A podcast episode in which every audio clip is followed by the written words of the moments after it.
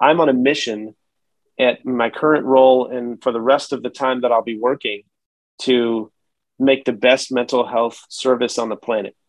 And I, I will do that. So you can you can mark my words. We're, we're going to produce something that's never been seen before and something that I think will will hopefully have impact for years to come. Welcome to the Health Leader Forge. My name is Mark Bonica, and I'm an associate professor in the Department of Health Management and Policy at the University of New Hampshire. Today's guest is Dr. Bill Hudenko. Dr. Hudenko is a licensed psychologist who has an extensive clinical experience working with children who have disruptive behavior disorders and autism spectrum disorders. Dr. Hudenko is also an entrepreneur and innovator in the area of text based behavioral healthcare. In this interview, we talk about how he came to the field of psychology, his research into laughter, and how his love of technology and a desire for an iPad led him to explore text based psychotherapy and ultimately set him on the road to being an entrepreneur in the field of behavioral health. You'll hear me say wow a lot in this interview because Dr. Hudenko's research and entrepreneurial efforts, especially now with his role at K Health, seem to promise real improvements in cost, quality, and access for healthcare. I hope you enjoy this podcast, and if you do, won't you leave us a rating on iTunes, Stitcher, Spotify, or wherever you may be listening? It helps other people discover us. Thanks for listening, and here is Dr. Bill Hudenko. Welcome to the podcast, Bill. Thanks for having me. So I saw somewhere in the research I was doing that you grew up in New Mexico, and I want to say I was my first. I grew up in New England, but my first duty assignment was in El Paso, and uh, I used to spend a lot of time in Las Cruces. And I've always said New Mexico, if I couldn't come back to New England, New Mexico is where I would want to go. So you left New Mexico to come to New England. Where, where'd you grow up in New Mexico? I was from Albuquerque. Oh, Albuquerque. All right. So you, did you ever go to the balloon fiesta? Oh, often. Yeah, it is. It is a, a gorgeous place, and as you say, I, I, don't think there's much better weather than yeah. you can have in Albuquerque. All right. So, uh, so you did leave uh, Albuquerque and uh, went to the University of Michigan to study psychology. What drew you to Michigan, and why psychology? Well, actually, originally I was a pre med student, and that was because my family had several doctors. Both my grandparents were doctors. I kind of knew that I wanted to do, uh, probably be a surgeon, but it was actually chemistry in my freshman year that dissuaded me. And that was because at University of Michigan, the classes can often be very large. And I remember it was probably 800 students that were in that class. I would sit way up in the back, barely have visibility with the professor way down in the front. And it was my first experience not being in a pretty small high school as well. And so I remember very distinctly that I, you know, sometimes I even fell asleep in class every now and again. Like I, I just was not very interested in chemistry. And then when I had my first exam, I failed. It was actually the first F I had ever gotten. Uh, and I am so proud to say that that was the, the, the grade when I got out of chemistry, I got a C minus, and it was one of the lowest grades I ever got, but it's still one of the grades I'm most proud of because I worked so hard to catch up in my class. Okay. But in any event, what I learned from that was that after that class to go into medicine, I'd have to take organic chemistry and I'd have to do all sorts of classes that I wasn't interested in. And it made me start to wonder is this the path I wish to take? And so as I progressed through Michigan, I noticed myself really gravitating towards psychology classes, sociology, philosophy, disciplines that I had really no experience with, but that I found fascinating. And that was the transition for me into into psychology because psychology was, I thought, the, the practical discipline that allowed me to take all these things that I'd learned and apply them towards helping people, but just in a different way than I intended originally. What did you? Uh, what was it that like really grabbed you about about the the? I mean, it was a wide range of classes you just talked about. What was it that was grabbing you? I, you know, I think it was mainly that I had not spent a lot of time thinking about social science and how and why people behave the way that they do. And that was just fascinating to learn that there's science and and prediction behind a lot of how how we respond to things. And and so it really just was fascinating to me. It opened my my mind to this idea of well if you can predict how people are going to think about things or respond to certain stimuli then you can also potentially intervene and help when you know that something is going to go wrong. And and for me i was also just very taken by the idea that psychology had such broad applicability to so many different areas and that even in medicine like for example when I, I mentioned that that was what i was first interested in there, there's so many ways that uh, physical health is obviously interconnected with mental health and that so many people i'd say even more principal concern with them is their mind as compared with their body. Fascinating. So you you you finished with the undergrad degree in, in psychology at what point did you say i want to go forward with this and do graduate work in clinical psychology was that a did you decide that right away or was you know what what what caused you to kind of head in that direction? Sounds like you you were already heading maybe in a clinical direction with your vision of medical school and then chemistry got in the way. Um, yeah. so was it just a continuation well, of that? No actually it was a it, it was a decision point where the other real passion and love that I had, in addition to my interest in psychology, was music. So I I play guitar. I'd, I'd played since I was five years old. I was in bands in college. I was you know very into it and interested in a career in music. But as I learned more about that, I, I found that it seemed to me at least that so many musicians were really quite phenomenal but that success in music had much less to do with your ability and much more to do with things like your business acumen and your networking skills and a fair bit of luck.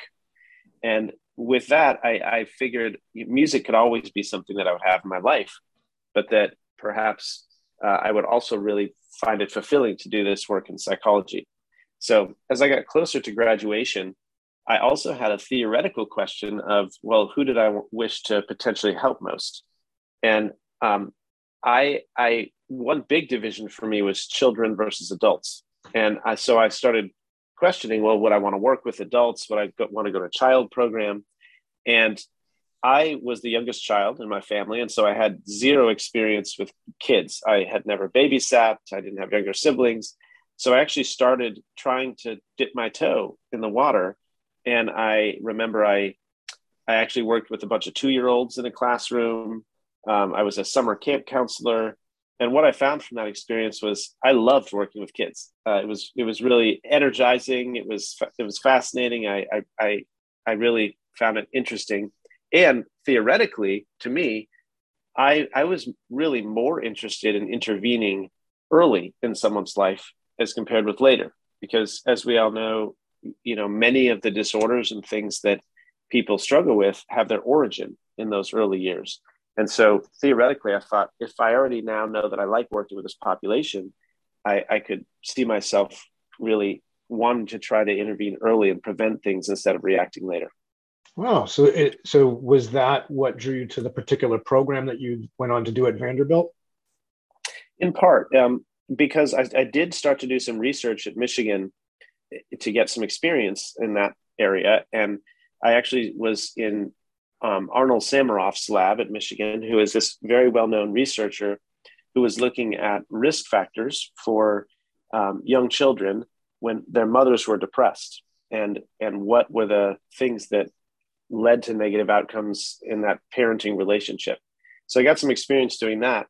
And when I applied to a bunch of different grad schools, Vanderbilt, which is ultimately where I ended up going, uh, that that my future mentor was doing a study looking at the impact of negative emotion in in the voice of mothers on how that would impact uh, ch- infant development.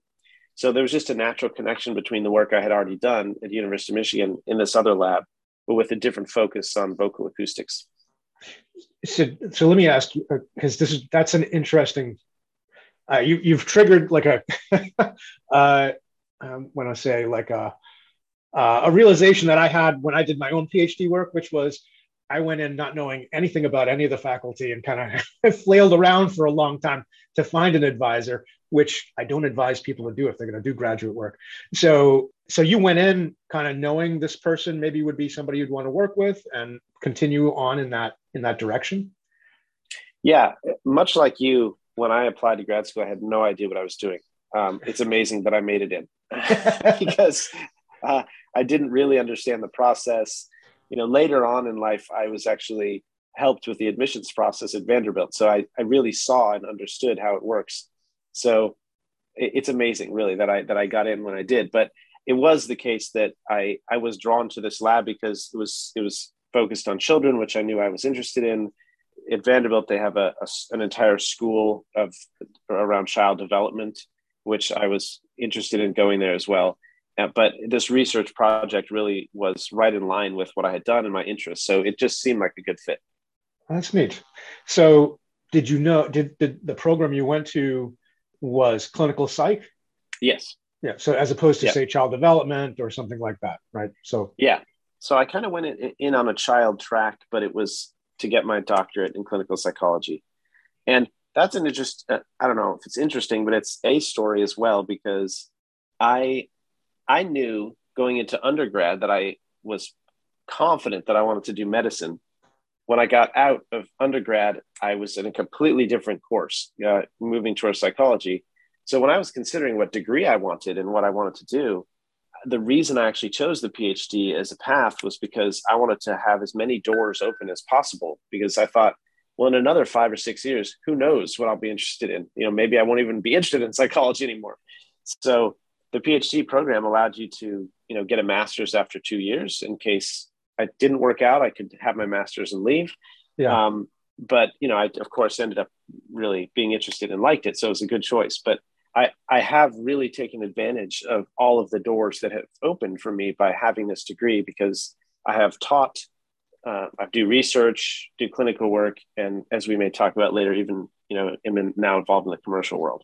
What was the big draw for you going through the PhD? Was it I want to become a clinician, or was it I really like doing research, or was it a little bit of all of the above? You know, at, at the time, I it was really a dirty secret that I didn't want to do research uh, oh. because in PhD programs, you know, they are generally trying to train clinical researchers. Yes, and I I really thought that I wanted to be a clinician. So I kind of kept that to myself a little okay. bit and went through the the, the program. Um, and and the real the thing that happened for me was it kind of confirmed my interest that I I actually didn't love the research that I was doing that much. Uh, and so by the time I got through Vanderbilt, I was ready to be a clinician and um, thought, okay, research actually isn't for me. The great irony, though, was that as I was looking for jobs, I was in Ithaca because my wife had gotten into Cornell. And so I knew I, I was going to live in Ithaca. I was looking mainly at a bunch of clinical jobs, but there was a teaching position that opened up at Ithaca College. And in the field, as you probably know, you know, if you get out of academia, it's very hard to get back in because it's just so competitive. And so yes. I thought, you know, I'll, I'll apply to this job too, because I hadn't done a lot of teaching. So applied to that job. As it turned out, I got it. I I taught for a year and I loved teaching. It was just fantastic. And after, over time, um, I got on a tenure track position there and started doing research as well. And what blew my mind is I've I finally realized that I actually really enjoyed research. The thing that I didn't like before is doing somebody else's research. Oh, so okay. what I what I realized was when I actually got to ask my own questions um, and I got to direct the research and figure out what what I wanted to learn. It was really fascinating. So we jumped over a little bit of your your training. You went to do a postdoc at Dartmouth, which I think is important because that's where you are. Well, not where you are physically today, right now as we talk, but that is where you're kind of based out of, right? Still. Correct.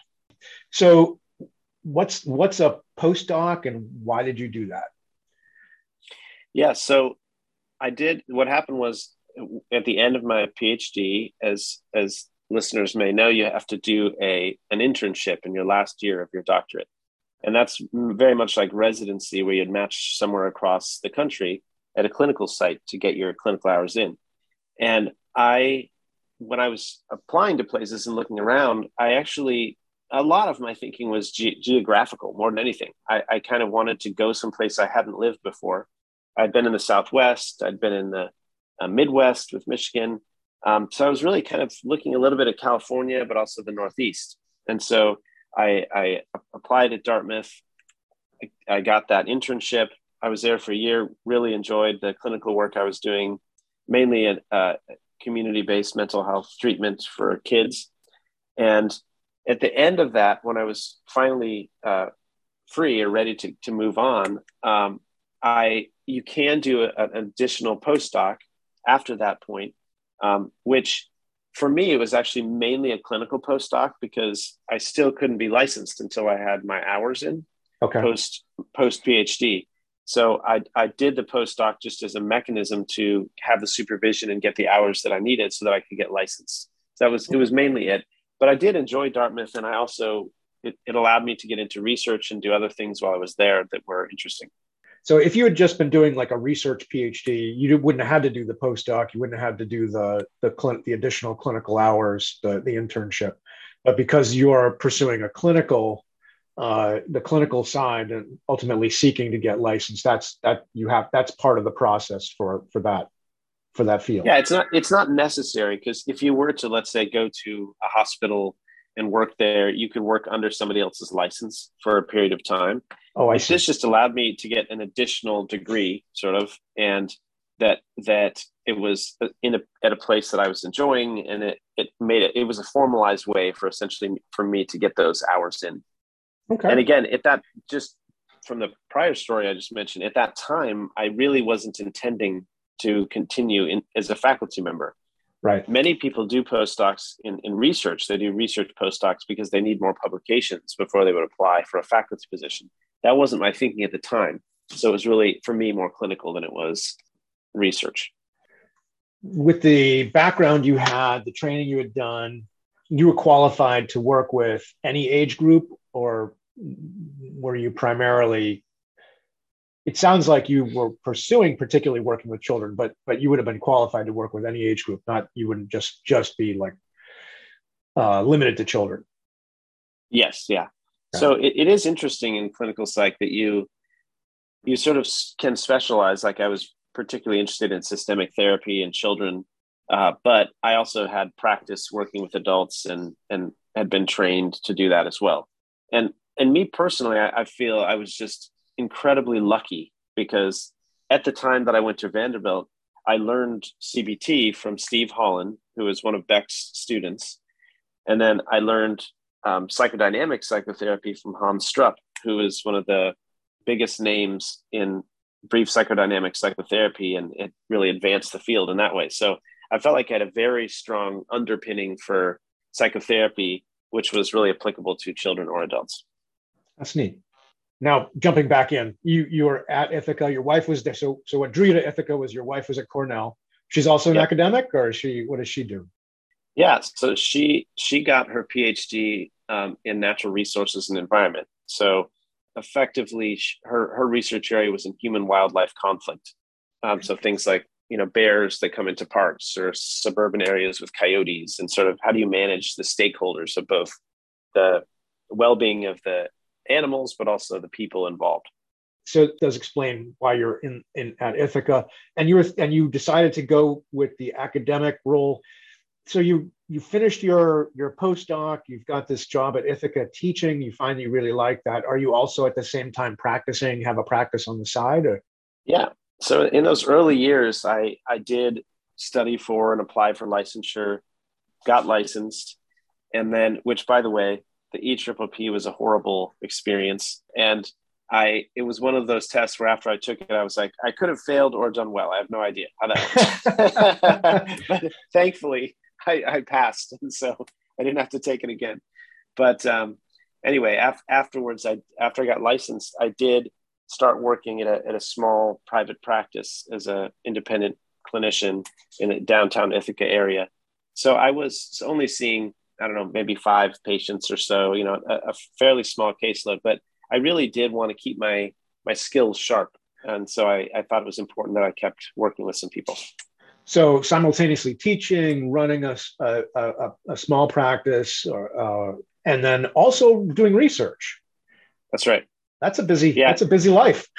Yeah, it was. It was a busy time, and, and especially you know when I started teaching uh, in the in the academic world, you you talk about it as how many classes you have in the fall term and how many classes you have in the spring. And I was actually teaching, I think, a four four, which is four classes uh, in each semester, and I had never taught before, so I really that that period is a blur to me uh, because I, I had a very short period of time to prepare classes I had never taught before, and it seemed like every day I was just work coming up with new lecture material and deciding what I was going to do for the next day. So it was it was quite a busy time.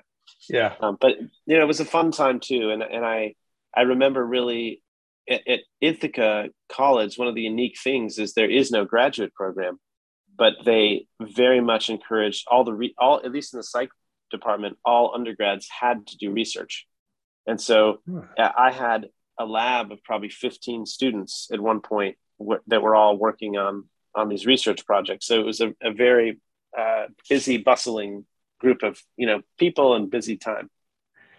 That's a lot. I mean, between four class teaching four classes, having 50 overseeing 15 kids doing research, that's that's a lot.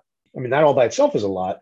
Was it beneficial to you to was it helpful to your research to have them doing i mean were they like were you putting them on questions? You're like hey i'm, I'm wondering about laughter in kids with autism. You should go do that. Um, just as a and i make that reference because you did in fact that is in fact one of the areas you did do research in so which we'll yeah yeah no, yeah so the the story was that when i for my doctoral work um, my my research lab was focused on the vocal expression of emotion.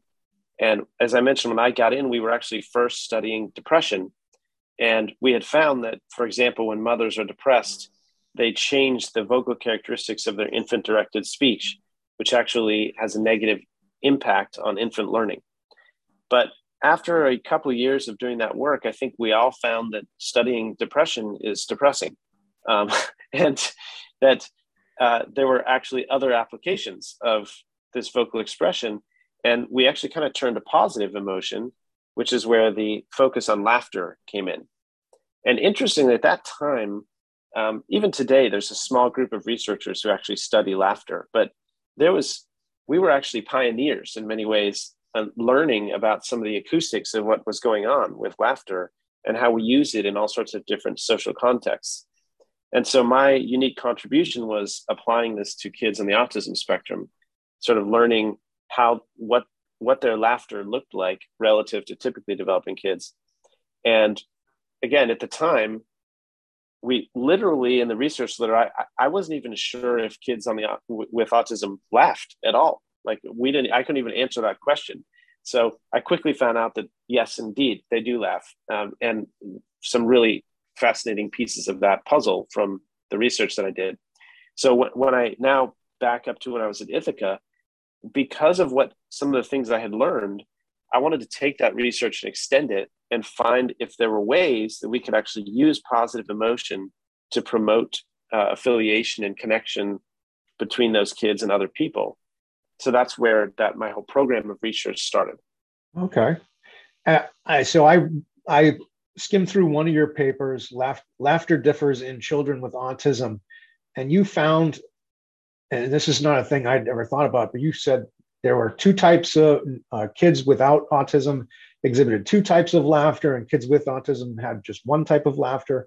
Can you talk a little bit about that? What does that mean? Yeah, sure. So, um, one of the ways when you do laugh, laughter research, one of the ways that we categorize laughter is is by what's called voicing voicing a voiced laugh is one where you use your vocal cords to produce the laugh and it would be what we would consider a prototypical laugh. So i will give an example. It's sort of like ha ha ha. So you can hear i'm using my vocal cords to do that. An unvoiced laugh is one where we will not use our vocal cords. It would be things like snorts or chuckles. So if i go shh, shh, shh or use my nose those are I'm not using my vocal cords to produce a laugh. By, by analogy, it's sort of like talking normally right now or whispering is the sort of difference between those two. So, interestingly, adults we knew, and even children, routinely use both types of laughter. And in fact, up to 40 or 50% of the laughs that you produce during the course of a day are unvoiced laughs. So when, when we did this analysis of this play sequence that we did with kids to elicit laughter, which by the way was super fun creating, we call it the laughter elicitation sequence, we found that typically developing kids were producing, I think if my memory serves, up to about 40% of unvoiced sounds, whereas typically the, the children on the autism spectrum were producing almost solely voice laughter. Really? Okay. And what's the like what's the difference between the two? Like what what does what does unvoiced laughter express versus versus yeah voice laughter? Well, so the, the story here, uh, the, the way I made meaning of it anyway, is that listeners have a pretty strong preference for voice laughter. And we also had found that there's a, a more connection between a positive internal state of the person who produces the laugh when it is voiced as compared with unvoiced.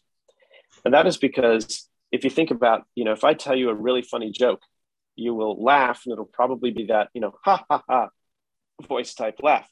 But if I say something and it's a little awkward or it's not very funny, you might give me a little chuckle just as a social signal to sort of say, yeah, I heard your joke and I'm still with you and I'm affiliating, you know, something like that. Uh-huh. So we think that there's a some connection between your internal state and the type of laugh that you produce. So my read on the results that we got was that it's I think it's likely that children on the autism spectrum actually don't learn as well to produce some of those more false signals of connection. And rather that they're just more likely to laugh when they feel good inside. So when they thought something was really funny, they were laughing and giving these really robust, good laughs. And then when they, you know, they weren't as motivated to grease the social wheels with those unvoiced laughs. That's so that's the that's the meaning that we made of it. Um, and the, the the the most fascinating part, I think, was follow up studies that I did where we actually had listeners, naive listeners, listen to these laugh sounds that were produced either by a child with autism or a typically developing child, having no idea what the context was, just hearing laughs, and then people rated them you know, I like this laugh, I didn't. And in general, we found that people actually preferred listening to the laughs of kids with autism. Really? That's interesting. Were they listening to the unvoiced laughs as well as the voiced laughs, or was it just the voiced laugh? Am I using the right word? Voiced laughs? Yes, voiced. You got it. Um, I, I, did an analysis that looked at both, where um, we just took all the laughs of kids, the typically developing kids, all the laughs of the kids on the autism spectrum, and uh, it, it, did include unvoiced laughs, obviously in the kids who produce more of them, the typically developing kids. But even when I extracted and only compared voice laughs of the two groups, people yeah. still preferred the laughs of the kids with autism. Because I mean, just based on what you're telling me, I I feel like if I if you played me voiced and unvoiced laughs out of context I may not be able to articulate it, but I, if the unvoiced laughs are primarily about social smoothing, um, social greasing, right? I should probably pick up on the fact that somebody's like giving me sympathy with this laugh, not not actually thinking it's funny. Like they're just kind of, yeah, yeah, yeah, okay, um, you know, which should make me kind of maybe a little bit uncomfortable almost. I I, I imagine. Well, yeah, and I, I think you're absolutely right. And part of part of what we know also about signaling emotion in general is that people have a pretty fine-tuned sensor around genuineness. Right. And in the evolutionary field it's what we call cheater detection which is the concept that we are looking for instances where people are trying to get something out of us without something in return. So if i'm producing laughs and they're very disingenuous um, it's actually a turnoff to you and that's that actually explains why you know we've all probably had those friends who like you know ha, ha, ha, ha and they right. do that sort of thing but it doesn't sound real or we don't think they actually feel good. And that tends to be actually very off putting for us. Uh, that's, did you ever theorize why people would like the people the the voiced laugh of children with autism was more appealing to than the voiced laugh of of children without autism?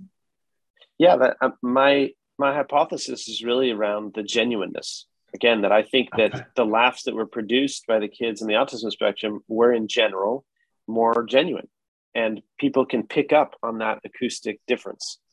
And th- this is part of what I, I, I loved and found really fascinating about acoustics is just that the amount of data and information that is encoded within that within an acoustic signal even if, whether it's laughter or or even just speech is actually quite remarkable. We don't typically think about it but for example you know we we can actually relatively determine things like age of someone based on a laugh or uh, you know the body size. Like is it a male or a female? Like different characteristics simply by what's encoded in that audio signal. It's really quite amazing and is there a connection here to your fascination with music from growing up? Because you, keep talking about acoustics. So i'm wondering is that was that a thing that just kind of carried over from your hobby hobby interests? Uh, to some extent yeah. Uh, I, I, really do still have a real love and affinity for music. So I think that there was clearly an interest there in acoustics in general and and what they how they impact mood, how they can make us you know connect with people, how we can identify individual characteristics from one of those sounds. Like you know, again, we take for granted the fact that you can hear somebody laugh down the hall and know who it is. I mean, that's kind of amazing that your brain is able to decode the the acoustic qualities to understand the identity of that person. In my questions that I shared with you, I, I mentioned uh, uh, Robert Heinlein. Um, I don't know if you, are you familiar with uh, his work at all? Science fiction I'm writer not. from the 50s? No?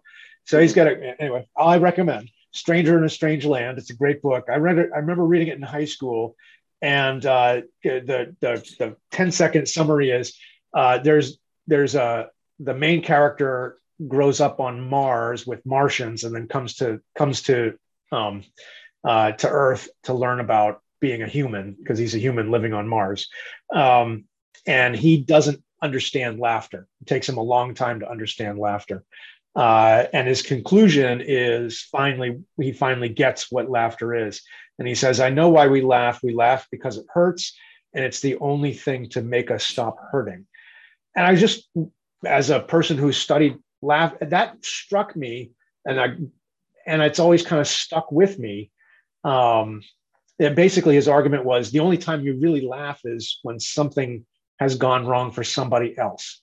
And i was just curious what do you what do you what do you think of that conclusion? Is that true or is there a different range? You know i i i, I don't really think it's true. Okay. um, in the field there's there's kind of two camps about the question of why we laugh.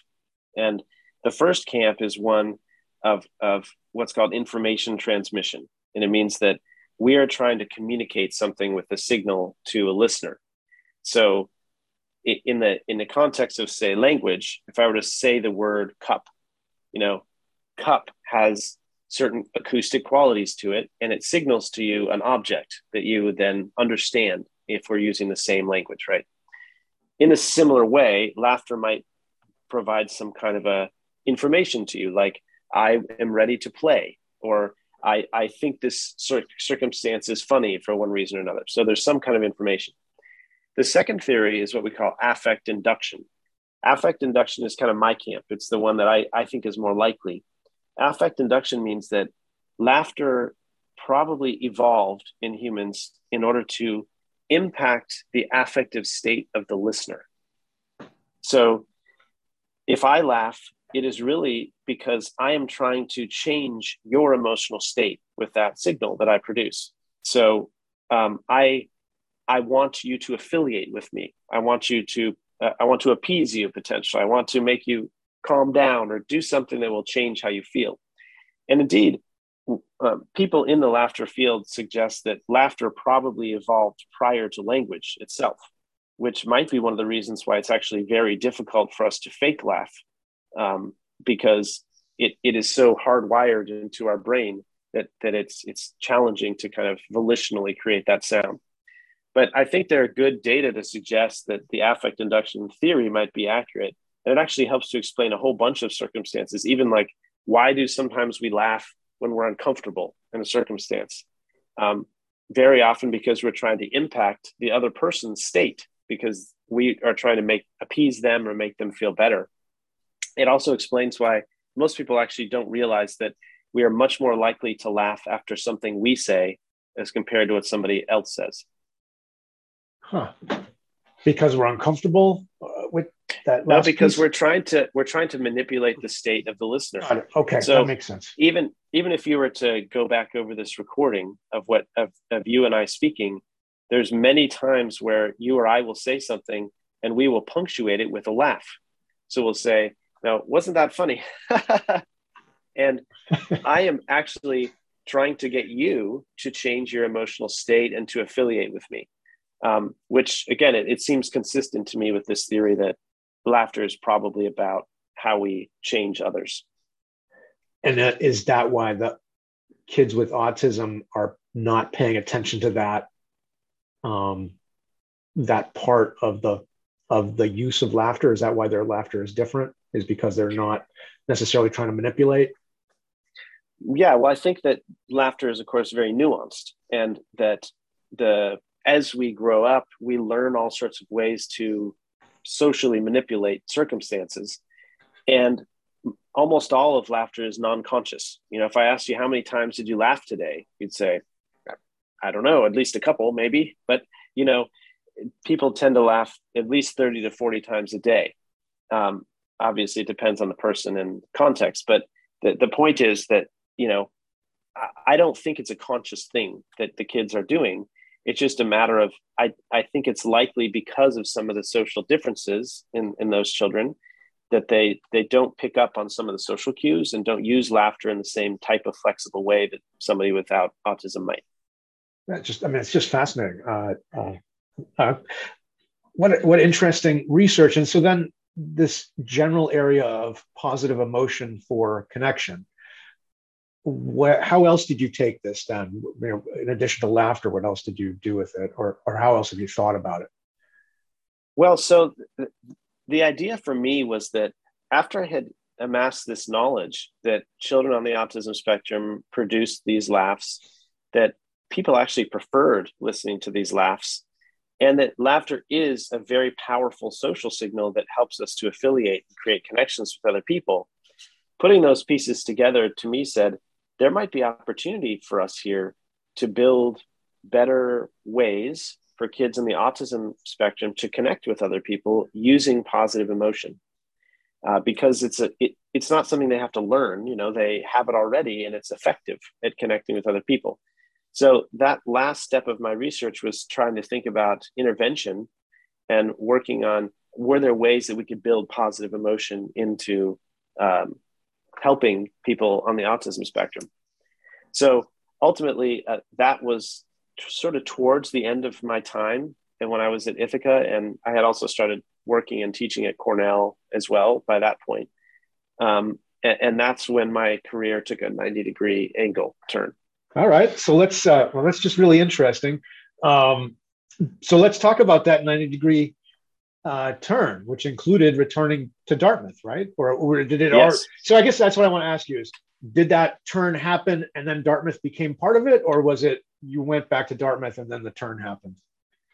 Yeah, well, so I'm going to be completely honest about this, uh, even though it's a little embarrassing. Which is, it was 2010.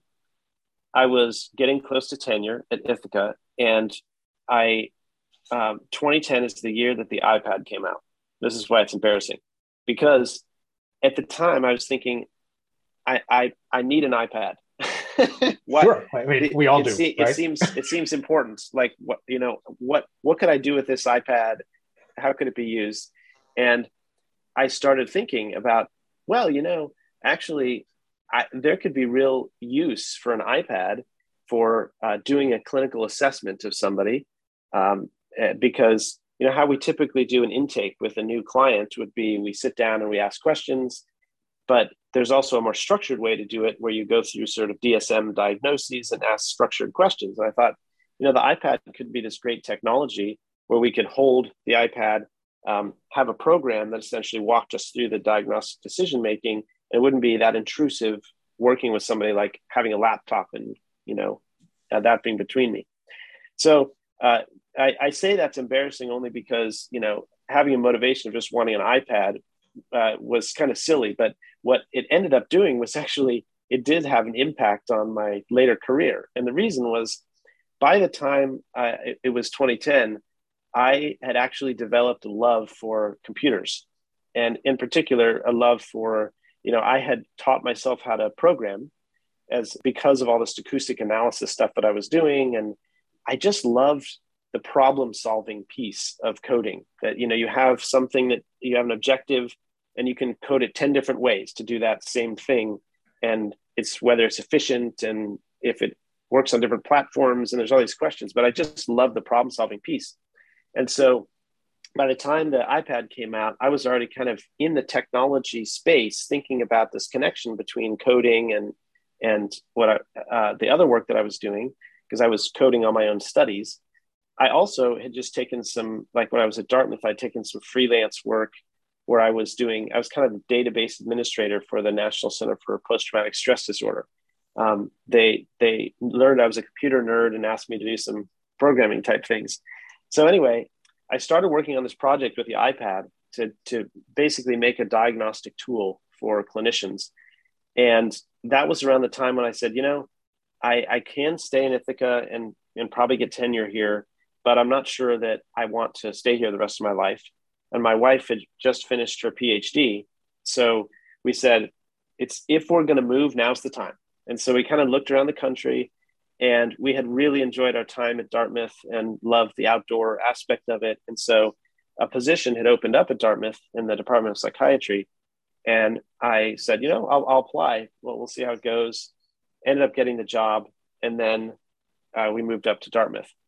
So the last piece where this connects with the iPad and the kind of 90 degree turn in my career was when I got to Dartmouth. Uh, they again learned I was a computer nerd asked me to do some coding uh, for the website and so on. And I had some ideas about how to uh, essentially make kind of almost um, uh, electronic medical record for psychologists, which it seems crazy now in 2022. But if you can believe it, in 2010, there really wasn't a lot of technology and mental health, right. anything that was going on. And so it was pretty novel. Um, I brought it to the medical school and I had, you know, was working on this iPad project and a couple other technology things. The medical school at Dartmouth said, buzz off. We don't have the resources to help you with this project. But as it turned out, the director of the clinic I was working at said, you know, these are some pretty novel, interesting ideas you have here about collecting information from patients remotely and making this record that could help us. So he said, actually, I have some investment money. Do you want to start a company together outside of Dartmouth? Oh, wow. So this is where things were, got weird because it, based on my personality, um, I was like, sure, sounds like a great idea. Let's do it. okay. I, but it was weird because I had no training at all in business. I mean, I, I can barely balance my checkbook. I had no understanding of what it meant to go into business, how much time it would be, anything. But he was the business guy and I was the tech idea guy. So I thought, oh, I'll give it a go. So in 20, uh, 12, I think it was at that point, we started a company called Enchente. And I had I coded the original prototype of the software, uh, but it it's what started out as, is one thing actually morphed into a different idea, which ultimately was a product. It was called Proxy. And Proxy was about collaborative care for people who had mental illness so that we could extend the treatment beyond them just being in a session one on one with us. So um, anyway, that was the, it was a big divergence from anything I had done prior to that time. So you had this idea of sort of um, diagnostic software, which is, in my mind, is mostly algorithmic with some intuition. I mean, some intuition built in, right? I mean, diagnostic process of like, all right, what am I? I'm asking a series of questions, and based on your responses, I run down a different a different algorithm. So that naturally lends itself to programming. I think. I mean, I, am definitely, I'm def- mm-hmm. totally talking outside my area of expertise, but but um, but it seems to me that you know, based on my observation there, and then you had an idea of of a medical record. How did all this become proxy and what was and it was like you said extending the treatment yeah so the, the the, as i got more involved in the business side of things um, I, I, actually again this is it sounds so silly in retrospect but i had been in academia my pretty much my whole life yeah. and it really uh, I, I i had this great epiphany once i started working on an actual company of oh, we actually have to make money doing this thing. It's not just an academic exercise of something I think would be helpful. so what started off as this kind of iPad idea and then a medical record transformed over time to where I started thinking more deeply about how what, what is needed in mental health care. Like what, what could we do that could really elevate the practice of mental health care?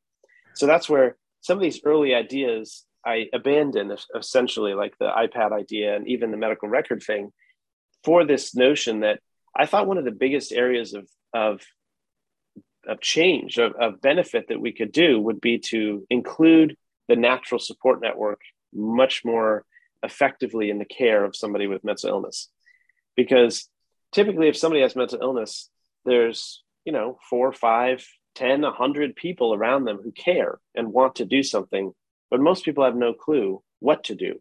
Right. And based on healthcare, it's very difficult to actually work with anybody beyond the patient uh, themselves. HIPAA so, and all kinds of regulations exactly. meant to protect yeah. the patient, right, and their privacy. Yeah. Okay.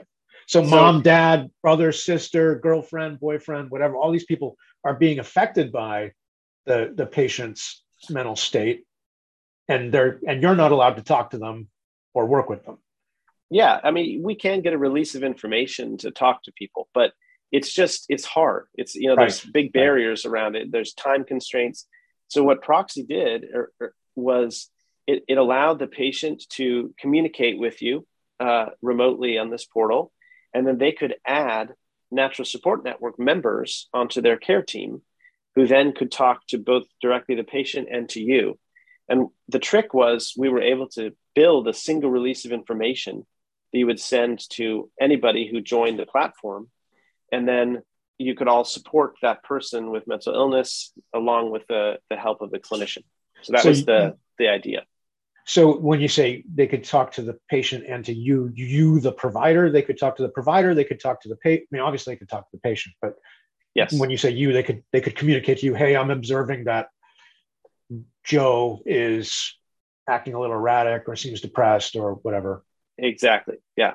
Because, you know, it, it's, it's invaluable, but rare that I would have access to somebody just quickly reaching out to me and saying, you know, Jim hasn't gotten out of bed for the past two days. Just wanted to let you know, is there anything I could do to help him? That's a kind of communication that we were opening up that previously was just very hard to access. Um, and it also allowed us to have more communication and more assistance to somebody during the course of the week instead of just once a day. I see. Or once a week. I mean, once a week yeah, uh, for yeah. 50 minutes in the office. That's right. So selling this though, right? So the business model, that's a lot more work for you as a provider though, right? I mean, if you're like now you're answering texts from the support network, texts or, or emails or calls or whatever it is, isn't that because the billing model is you come to my office i you know i spend an hour with you and then and then i send a bill to your insurance company. How did the how did you envision the the payment mechanism to work? Because like you said it's it's business. You got to make it's got to make money. Yeah. Well i mean originally uh, the the model was to sell it to clinicians as a tool that would okay. help them to elevate their practice. But i will confess again that was my first company and there were some holes. there, there, it, there were some challenges on getting traction with it and getting people to finding that business model that really worked around uh, around it because of as you say some of the challenges around payment. So we were considering all sorts of things like maybe payers might have some interest in it. Maybe it was a matter of reducing cost or uh, that we could prove let's say that there were fewer hospitalizations with more effective care from the natural support network. Absolutely. But, you know that that model I, I, I still believe in. I think it's a really important thing that we where we could utilize help for someone that is available but we don't tap into it. And and so that work i actually took later because what ended up happening there was i i was learning a ton about business and startups and all sorts of skills that i had never had or even thought about before. Um, and ultimately one thing to, led to another the partnership I had with my co-founder went south a little bit, and I ended up taking over as CEO of the company. So now I was really involved with fundraising and getting it to work, and so that was really between 2012 and 2017. When in 2017 there was a, a company out of Silicon Valley called First Opinion, which was a, a rapidly growing telehealth company for physical health. It was sort of connecting PCPs with patients via text. And they were really interested in doing a pivot into mental health and behavioral health. And so when I connected through some VCs, talked with them, and ultimately in 2017, they acquired my company. And so I came on as chief science officer to this company, which was then re- rebranded into Voy, was the name of the company. Okay, that's fascinating. I, I, I don't mean to um, push back on. I think this is the, the idea of having the support network is is amazing. I just know that I mean this fits into more of the value based care that we're talking about now. I would imagine a company, you know, an insurance company uh, or provider like um, Kaiser Permanente, where they're where they have a much more holistic perspective on the care of the patient. Would this would totally work for their model? But it's not going to work for a standard fee for service, somebody who's operating under a standard. Let me say, I don't mean to, it could work under a fee for service model, I guess, but it would be complicated, right? You'd have to find some other way of supplementing the billing or something along those lines, as opposed to a company that's collecting a capitated payment um, yeah. for a population, which I think yeah, I mean, working the VA and, and the DoD, right? So, which is yeah. along that same line yeah you know I, I, I think part of the part of the pitch early on was just that psychologists do a lot of this work for free already okay. and we were just making it a lot easier for people okay. because for example if you communicate with me via email about something as a client i actually have to take that log it in your record uh, you know part, make it part of your medical record there's steps that actually take quite a bit of time for me when in aggregate when I have all these emails and communications.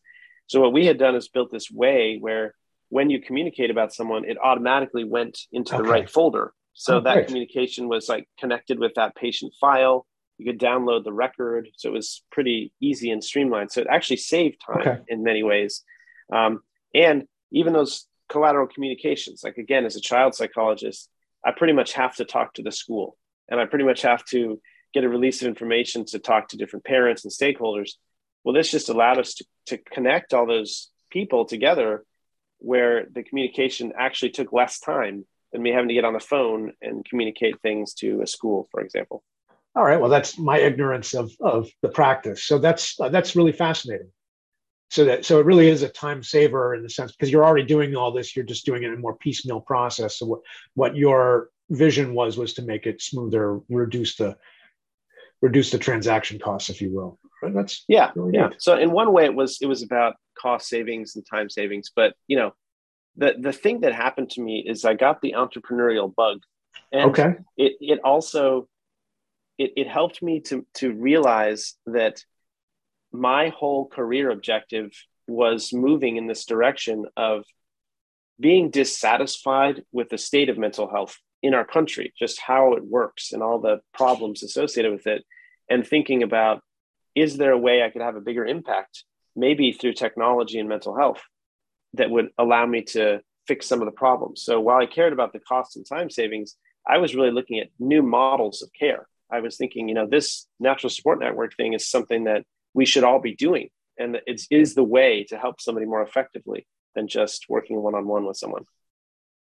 I mean, that's that's really fascinating. I I, I read some um, I, while I was doing the research for for our interview.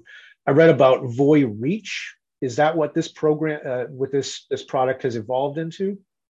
Yes. Yeah. So okay. what happened was um, when I came on to Voy as the chief science officer, we we sat down and thought long and hard about what area of behavioral health or mental health did we want to focus on, and so uh, as as you may know, or listeners might know, in, in business, very often it's good to have what's called a beachhead. You know, something that is you're focusing on specifically instead of being far too broad. Like I'm going to fix mental health. And so what we did was we looked at the field and and thought, you know, one of the be- best areas of change and impact that we could really focus on was suicide. And at the time, there there wasn't really a lot of specific products or things focused on suicide. And the work that I had done uh, with Proxy made a lot of sense as a tool uh, to prevent suicide. The reason for that is that I, I like to kind of break the problem of suicide into two pieces. One is how do we do a better job predicting if somebody is likely to harm themselves? And then the second problem is how do we prevent it long term? What can we do to help somebody to become safe? And so, uh, Voy Reach, what what became Voy Reach, which was really kind of proxy to begin with, was this tool where we we realized that the research on what prevents suicide would suggest that one of the most important factors that keeps people safe is having a support network around them that is activated and helping them. And so it was a natural connection because I had built this tool. It was all about building a support network around someone. And so what we did with Voy Reach was we took that to the next level. We started building in and collaborating with folks on artificial intelligence.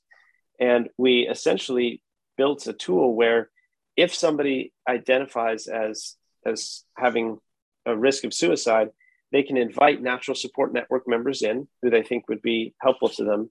And then we actually automatically, with AI, scan like 200,000 data points a second, monitoring for language that would increase risk.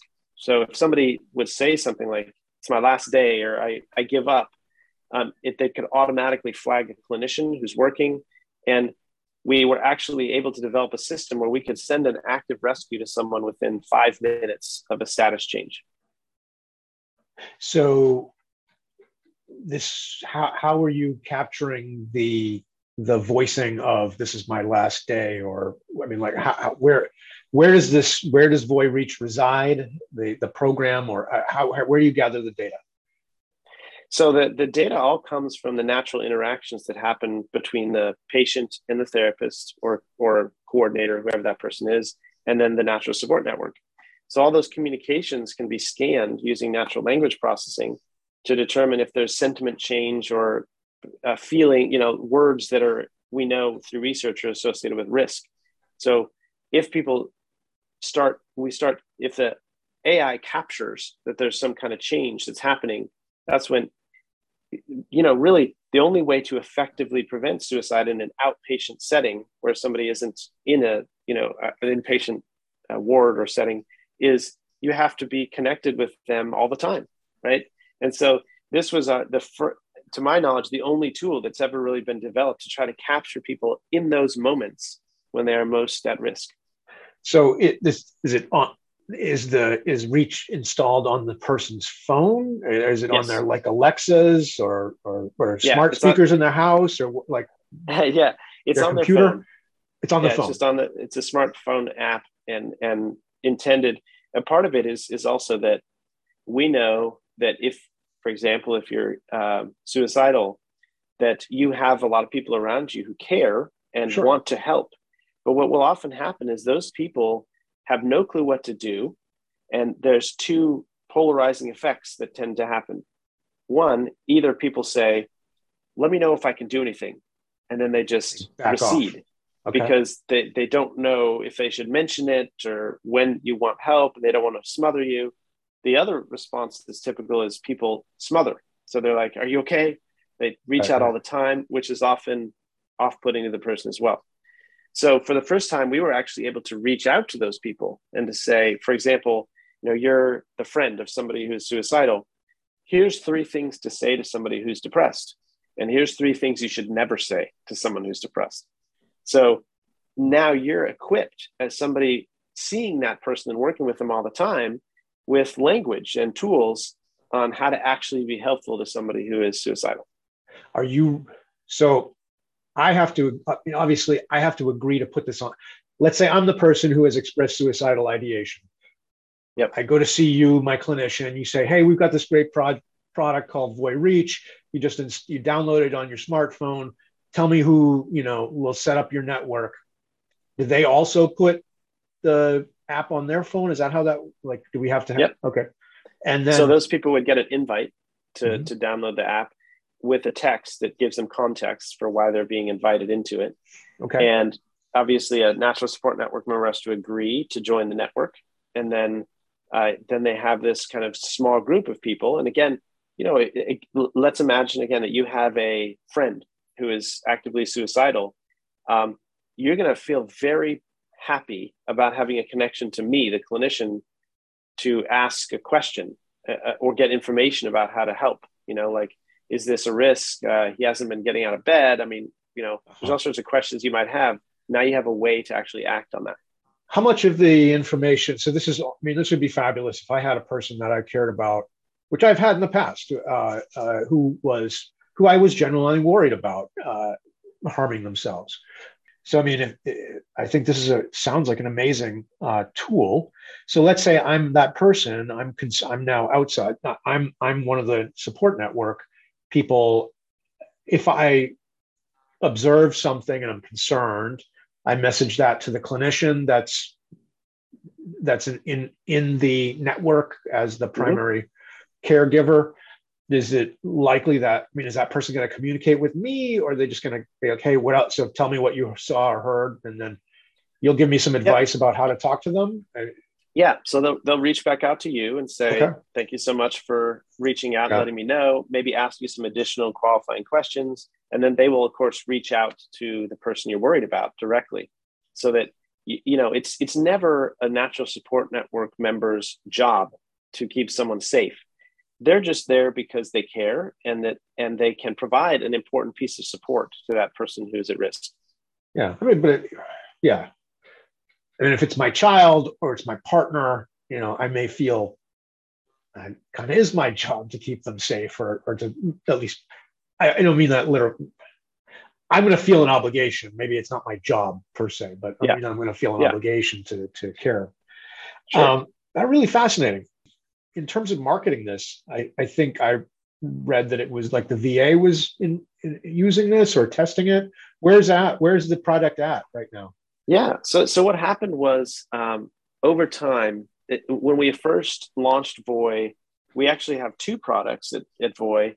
The first was called Voy Detect, which was to address that first issue I said of imminent of detection of risk, and the second product, Voy Reach, uh, to prevent suicide just one word about detect. So, what we identified is the biggest problem in the suicide detection field is, is detection of imminent risk of suicide.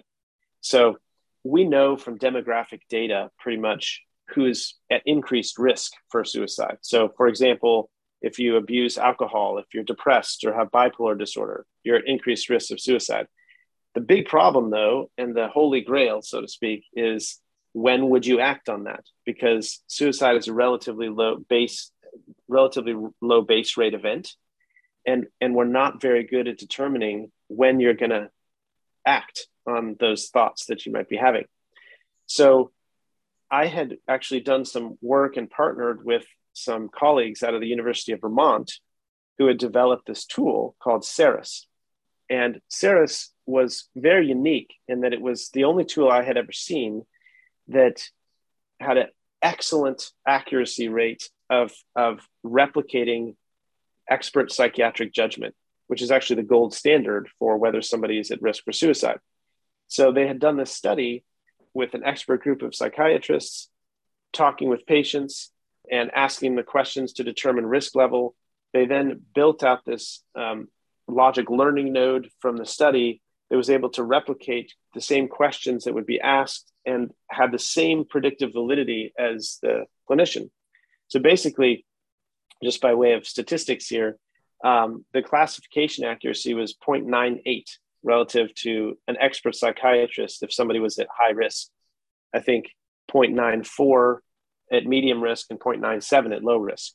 So it's essentially like having a psychiatrist in your pocket to ask if somebody's at risk for suicide within 72 hours. So to me, this tool is really cool. It was it was based on some IP and technology around the scoring that was very locked in, and the only tool I think still today that is kind of validated for imminent suicide risk. So I partnered with them. We got exclusive rights to take their tool and build it out on this platform called Voy Detect, where we could also have other assessments for mental health. And then we now offered this complementary product suite of Voy Detect and Voy Reach, which is kind of the, to my knowledge, only full featured way to prevent suicide using artificial intelligence mainly. So, anyway, with that, what we first did was we went to healthcare organizations and hospitals and said, guess what? We, we, we can help you solve this problem of you're having people with suicides.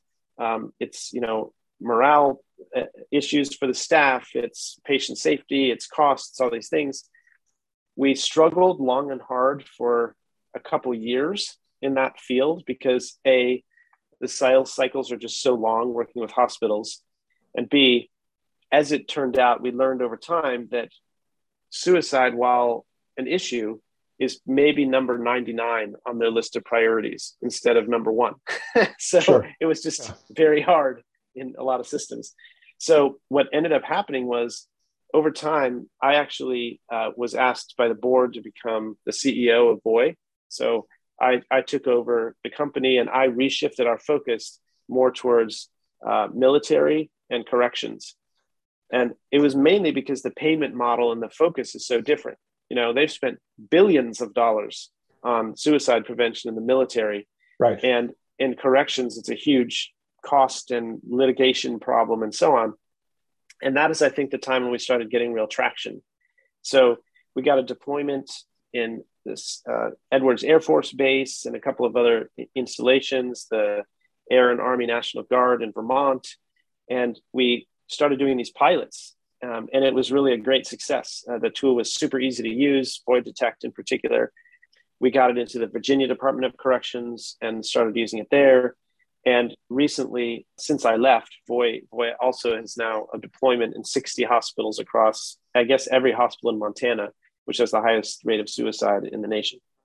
I mentioned to you, I'm a I'm a retired Army uh, veteran, so I I, I, know we talked a lot about suicide. We've seen an uptick of, sui- of military suicide, particularly with the with all the deployments over the last 20 years. So I can only imagine this would be hugely of interest to to the to the military and the VA, I would think. Um, mm-hmm. So you mentioned you left Voy. You're still involved. Uh, I think you said on the board, but yeah. uh, but then you founded Trusst spelled T R U S S T. So you said you had the entrepreneurial bug now. yeah. It was it. I mean, why did you decide to to step down from from Voy? Was it you really wanted to start something? You have a new idea and wanted to pursue something different, or what was the motivation?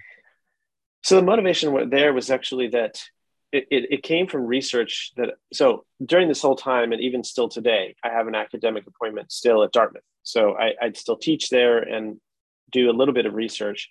And one of the few research studies that I was doing at the time uh, was actually linked with text based psychotherapy. So around 2004 5 or so, I was watching with great interest as some of the commercial companies out there, uh, like Talkspace or BetterHelp, some of those companies were starting to do text based psychotherapy with clients. And at the time, 2004 or 5, uh, there was really no research data to show that that would work and, and how you do it, what the technique would be, etc. And I was highly skeptical of because there's just so much in psychotherapy we do that's based on tone of voice and facial expression and laughter, you know, yeah, laughter, right? Like all sorts of things. So I was skeptical, and so I got together with some colleagues at the University of Washington and um, UPenn, and we got funding from NIMH to do the first randomized controlled trial of text-based psychotherapy. Wow. We focused on some clinics, mainly out of Chicago, but other a couple other sites, maybe Washington as well. Focused on on people with serious mental illness. So these people typically had psychotic spectrum disorders or bipolar, major depressive disorder, because we wanted to show proof of concept that even in some of this most challenging population that it might work and my role in that study was i was the really the clinical head so i adapted the in-person techniques to to text-based uh, mainly using cbt and kind of an illness management approach. I supervised all the clinicians. I read all the messages. I i was very deep into how the, the clinical production there. And essentially a, a couple of years later I was a complete convert after we got the data back because what we had seen was that in this in this trial we were seeing reductions in depression uh, based on this tool we were seeing that people were that their rate of contact with the clinicians was far beyond what we would see in person because they had this ability to text um, and even people with psychosis we were actually seeing some reductions in measures of psychosis from the tools and techniques we were using and to me, as somebody who is now in technology and mental health, I was, you know, I'm CEO of a company. Kind of, it was this spark where I said, you know, uh, I I am so now devoted and interested in fixing mental health, and I, I have this tool set that's kind of unique around technology and mental health. I actually saw this as potentially the answer to solving the mental health crisis using text-based psychotherapy as compared with one to one, just face to face. So what happened was I, I took that study and the, the we were really sitting on the only results, the empirically validated way of working with people with text-based psychotherapy. And I got some funding together, a team together, and started a company called Trusst, where originally I was on the board of directors. I was still CEO at Voy, but we raised it up with a thesis that we wanted to become the world's experts on text-based psychotherapy and to proliferate that is the way to really reduce cost and provide high quality care throughout the country wow so at what point did you step down from voy were, were you seeing this starting to be validated? And you said i really want to put all my effort into trusst. Is that what the thought was? Yeah that, that was pretty much it. And so in 2019 we launched the product. It was within six months, we had scaled to 35 states across the US. We were, you know, it was a kind of a direct consumer model, and COVID hit. and, you know, there was that's actually, actually perfect, isn't it? Like, yes, I was going to say, you know, we were we were one of the very few where there it was actually a, a, a really great event for us uh, because yeah. we were we were sitting again on this technology and, and this approach that was extremely scalable for mental health treatment in a time where you had to go remote and where you know mental health problems were dramatically increasing beyond the rates they were already so we were just getting a ton of interest and traction and, and i just sort of decided that this was this was my future. This is what i wanted to do and the likely biggest impact that i could have in the field of mental health. So i moved over to ceo of trusst uh, in 2019 so we've got this text message, uh, text based uh, platform. It, it you're texting a you're texting a provider. You're texting a licensed provider of some sort. I assume, right? It's yes. Is, is that true? Okay. Yeah. So, uh, am I texting at a am I texting 24 7 anytime I feel like it? Am I texting, do I have an appointment to, to text with you? How does that work? Yeah. Well, so what we did was we set up some specific uh, rules or frameworks that allowed it to function and flourish. The, the basic rules are one, the client can text as much as they want at any time. Two, the clinicians are uh, required to respond within 24 hours. So it's not synchronous. It's not like we're we're interacting, but rather I will respond. In general, our clinicians respond in three hours or so, uh, on average, to client concerns. So, um, not it's only Monday through Friday, uh, and then we had emergency services link outs through the app, but we didn't do it on the app because clinicians weren't necessarily there and working with someone. So one way that I describe this to people is, is it's sort of like having a diary that talks back to you. It's kind of like the idea of writing your thoughts, writing what's upsetting to you, going through that process, and then the clinician thinking about it, processing it, giving you feedback, giving you homework, giving you resources, things that are helpful. And it's really a shift in the model of psychotherapy. And in fact, there's some things about it that are just amazing that I love. And the, one of the biggest things is, is what I like to call the ecological validity of the information that we get. What does that mean? Because in the traditional model of psychotherapy, you know, I'll see you once a week. But what what happens with us is you'll have a life event, like I have a breakup, right? And then what'll happen is you're really upset and you're crying and you're sitting on your toilet and you're texting us and you're saying, My life is over. I feel horrible. I'm never going to be happy again. All the things that we think in those emotional contexts. And we can process all of that and work with you then instead of a week from now because a week from now, you know, you've recovered already, you're thinking differently about the circumstance, you can't quite remember all those dis- distorted thoughts you had. We now have this ecological validity of like, it's actually valid in your real world when things are happening. And we're just, we have much more touch, much more points of intervention over the course of the week. So I, I absolutely love that about the texting platform. So it's it's a so I'm assigned to a provider I'm assigned to you. So so I'm when I'm texting, I'm texting Bill. I'm not texting some random pool of providers. Yeah, you're connected one on one with the, the therapist in the state in which you they're licensed. Okay, so the, yeah, that's another. Um, so I get the same person um, presumably all the time, unless they decide to go on vacation or something. Do you have there must be some allowance there for this yep. yeah, okay. Um, I guess that's that's in the weeds. Um, so then you you start expanding. So that's another issue of of how do you recruit and train providers to because this has got to be different. There's got to be a.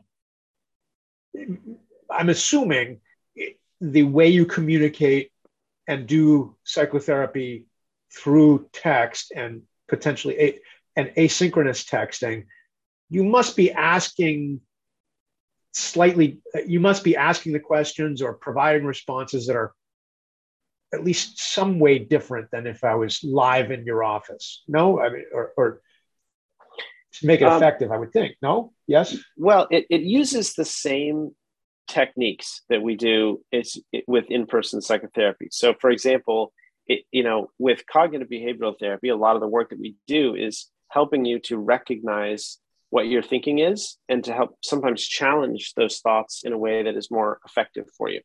Okay. We do that same thing with texting. So we identify how you think and talk about a circumstance. We then maybe identify some distortions that you have in that thinking and help you think differently about the context. So it's really an adaptation of the same thing that we do.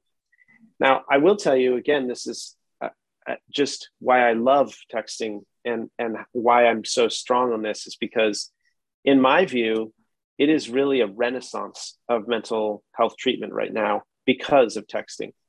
And the reason for that is because in the entire history of mental health treatment, a lot of what we do is actually a black box because you come in, you know, we talk about things for an hour and there's maybe a thousand different points of potential impact of what we would do. And you know is it how i smiled at you at a certain time? Or is it you know an insight that you had or something that i said. And we know that it works you know that in general you come out of those sessions and things are better uh, if good therapy happens. But with text-based psychotherapy for the first time we're actually able to look at the language alone without any of these other factors. So we have millions of messages And then we can actually start to analyze using data science and say, okay, when a clinician says it this way in this context, we get that this result. When they say it a different way, we get a different result. And, and what that means is we are actually building a science of, in, of language intervention that is so much more precise and better than we've ever had previously. Um, it, it is, it is, I think, going to be the foundation of an amazing treatment service. And that's actually what I do today in a now a different company is um, oh. I'm kind of building. well, yeah, the, the last piece of this story I should probably mention. The very last chapter of this very long story is that this company, Trusst, was pretty successful. I sold it in 2019 uh, to, was it? No, not 2019, 2021. 21, right. To uh, K Health. right. I am now the, the global head of mental health for K Health. So in this role, I took what we built at Trusst and we added a psychotherapeutic division to the company. And then I am also head of the behavioral health services, which is our prescription based services uh, in, in the mental health division at K Health. And so, what I'm building today and what I'm doing with all this is I'm kind of building uh, super clinicians, clinicians of the future, where the model is what I call AI augmented care. It means that we are actually taking the data science of all of this language that, that is produced and giving tools to clinicians that they never had available to them so that they have insights about how patients are doing before they, you know, in ways that they never would. They have, um, you know, the, the knowledge base of how to be much more effective with the text-based intervention and, and where we can monitor and understand that there's high quality in the service that we provide across all of our clinicians. That's a, I mean, that would be an amazing feed. The, the idea of AI augmented seems to me to be the future for medicine just in general. And, and, and, and I mean, it's, uh, this is a really fascinating application of it.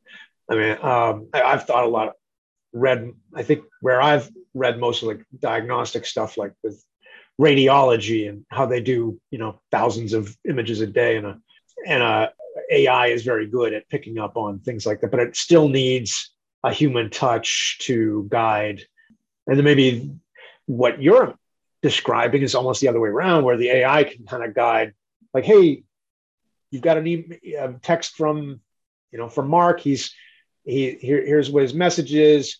What we've seen, you know, we've analyzed his last 500 messages with you and we see this trend with him and here's what we've learned from our millions of interactions with all our other clients is this is the best response or would you have like a i mean potentially you'd have a pull down of like five different responses or I, am just kind yeah, of imagining that, that that is the kind of thing that we are building and, oh. and it, i you know i I believe that we are years and decades even away from eliminating human beings from you know the interaction. Maybe uh-huh. it's never a good idea for us to do that. Right. But my goal is I want to give clinicians efficiencies and capabilities that they would never have without technology. And that's just because, you know, we have the benefit of of understanding millions of patients instead of just the small sample of 100 that you'll ever work with in your life and that's where the real power of this approach comes from is that the the technology is now able to give us insights and things like you said you know the system might flag someone and say you know this client based on their change in behavior or based on how they're talking is likely to get depressed in the next two weeks so that we can start doing preventative care instead of only reactive to problems how do your providers like it? Do they ever? So let me well let me ask two questions. One one is I'm, I'm interested. How do the providers like it? Do I ever get on the phone or on a, on a face to face with you?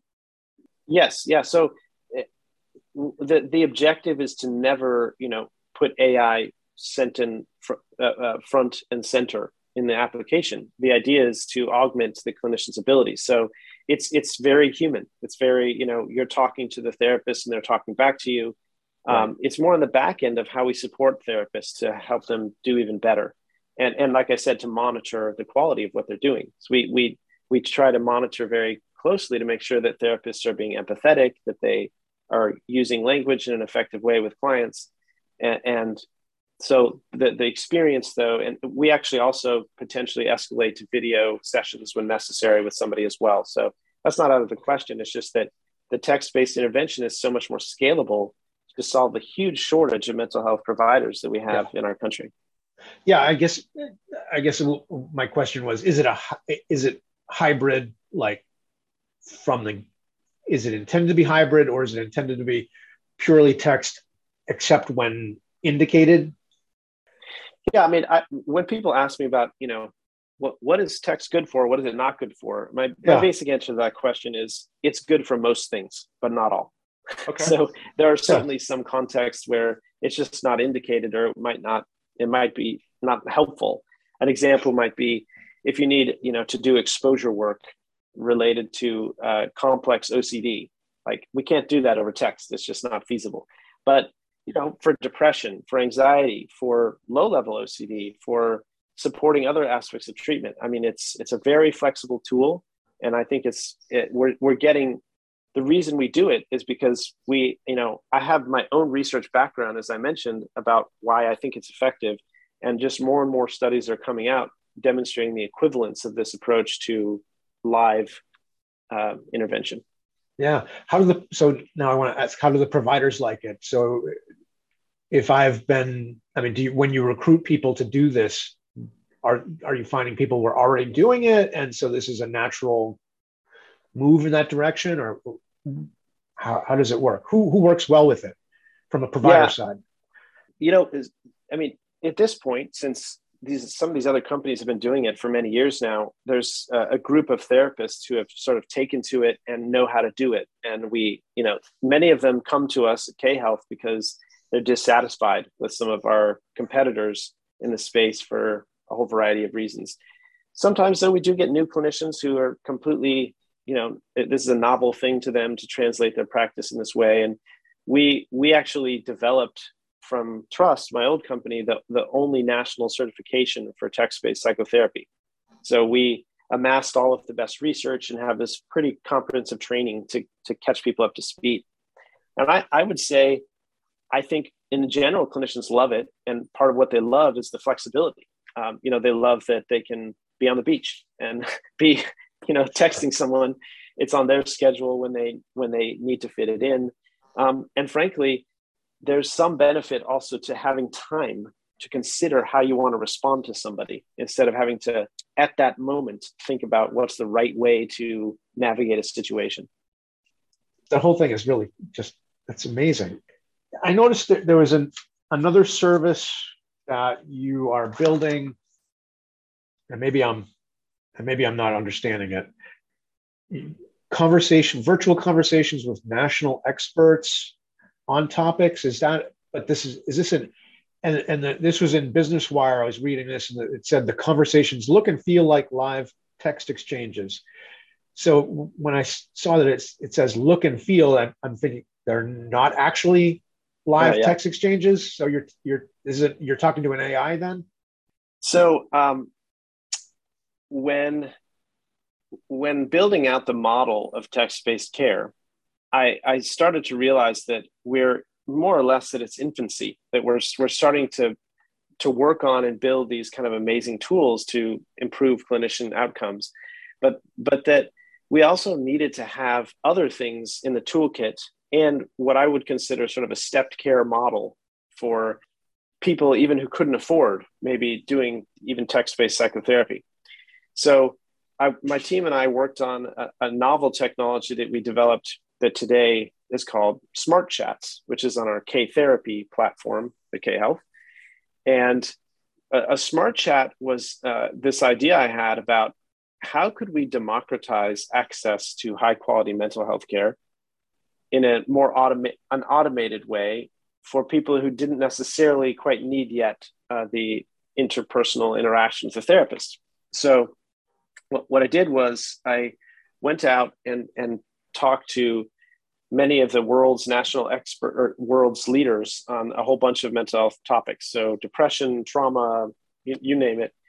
And we built this way of, of quickly creating these automated conversations with them. So the analogy would be kind of like a choose your own adventure book. So if you remember those as a kid. You know, you'd read a certain place, you'd make a choice, and then it would go somewhere else. So these conversations are kind of based on decision trees. Uh, it looks and feels like you're texting with this person. It's all in their own words. So we don't we don't write any of that piece of it. We just create the logic. And then as you progress through, you know, we can embed audio files, video files, all sorts of things in it. And based on how you respond, they'll give you some information or different types of information. And what's so neat about this is that it, a single one of these smart chats, because of the branching logic, can often have over 7 million variations of how you would have that conversation with somebody. Um, so we call that smart chats. It's, it's another layer of our product that is free to everybody.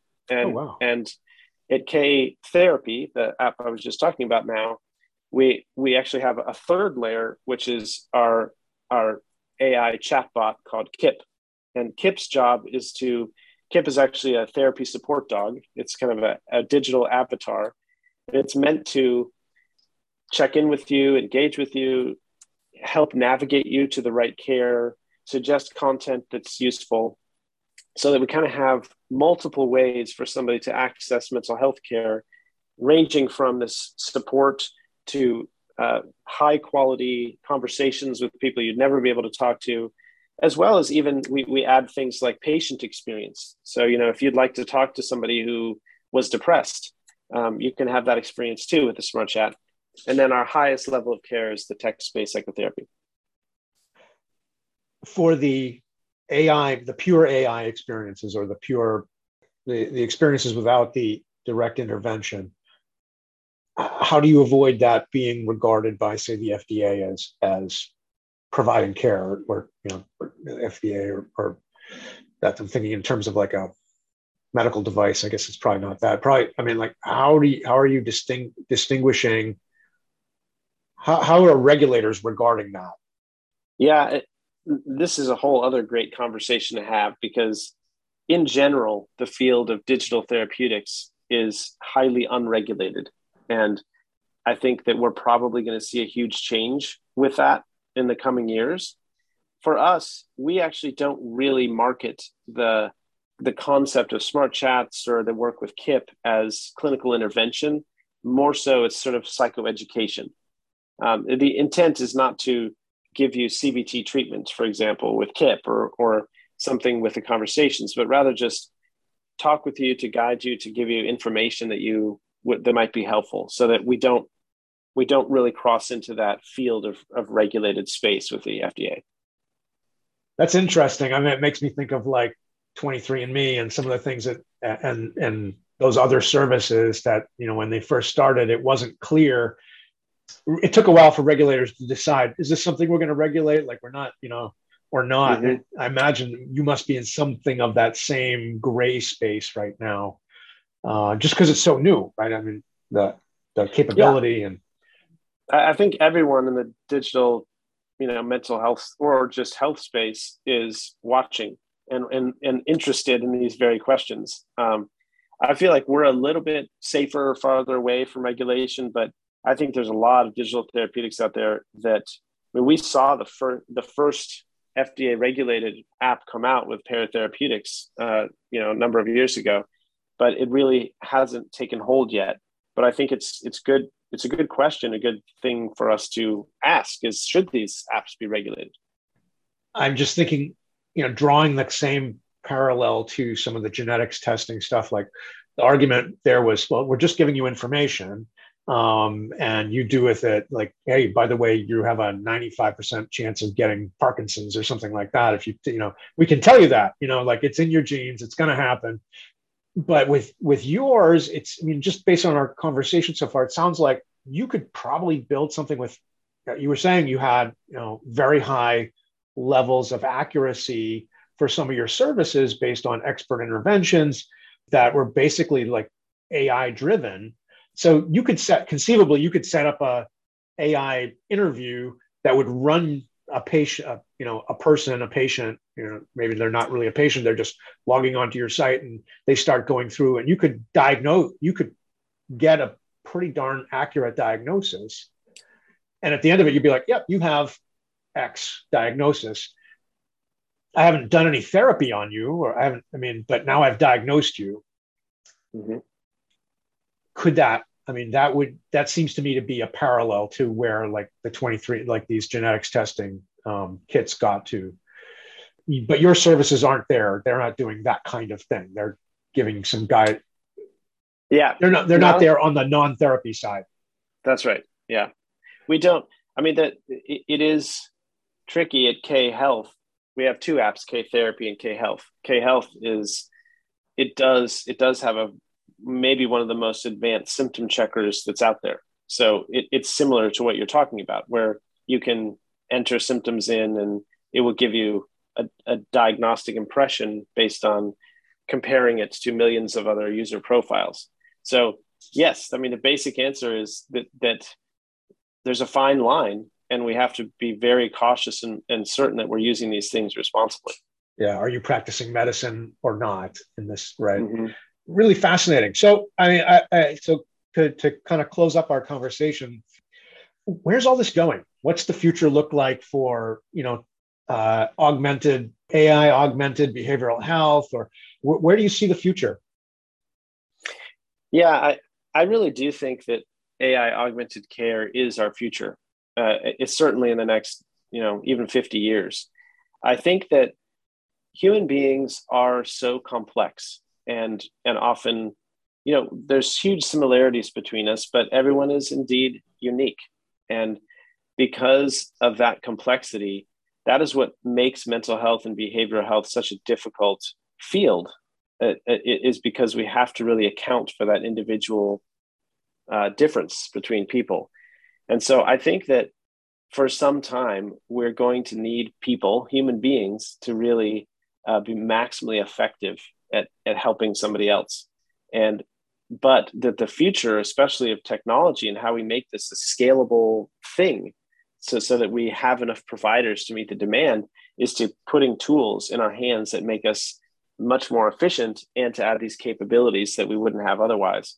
So it increases quality, but it also increases you know affordability and access yeah that i mean that really increases the productivity of any one individual provider dramatically right? If you can do just so many more patients and because that's a that's been a problem with healthcare is like one doctor one patient you know uh, kind of you know how do we scale that? And it seems like your technology would enable kind of a breakthrough uh, your tech ai in general the augmentation in general would allow a scaling that has we've been constrained by for since you know since people started doing taking care of each other back in the you know right. savannas or whatever uh, you know uh, so basically right. all of human history so we really kind of have like this opportunity to um, really shoot off and do a lot more so um, let me ask you one you know, kind of one last question very global draw a line from from uh, Michigan, you, you, know, you as an undergraduate at Michigan to today uh, in terms of your career? I know you said a couple of pivots, but what's the underlying theme uh, of your career?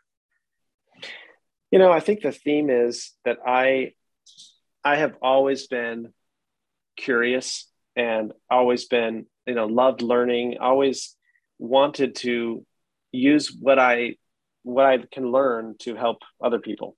And in the end, I, have taken several steps back at different points of this journey and said, what do I want to, what do I want to do with all this? You know, and, and I, it, it, it made me uh, make several choices, like to say, you know, I could be a professor and I could publish 200 papers by the time I'm done with my career, or I could, um, you know, see 300 patients over the course of a certain period of time.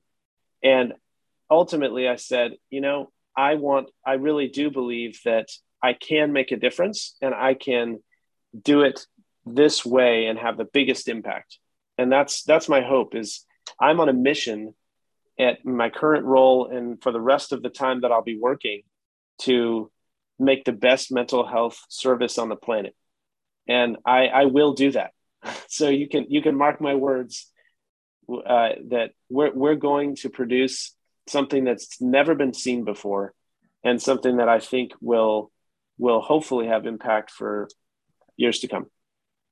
Well, Bill, that's a I think that's a great place to leave it at. I look forward to seeing the impact that you that you make. Thank you so much. I really appreciate your interest and time. You've been listening to the Health Leader Forge. Please go to our website, healthleaderforge.org, for more information or to leave comments about today's podcast. Look for Health Leader Forge podcasts on iTunes, Stitcher, SoundCloud, and other podcast distribution sites. Thanks for being a part of the Health Leader Forge community, and we'll talk with you again soon.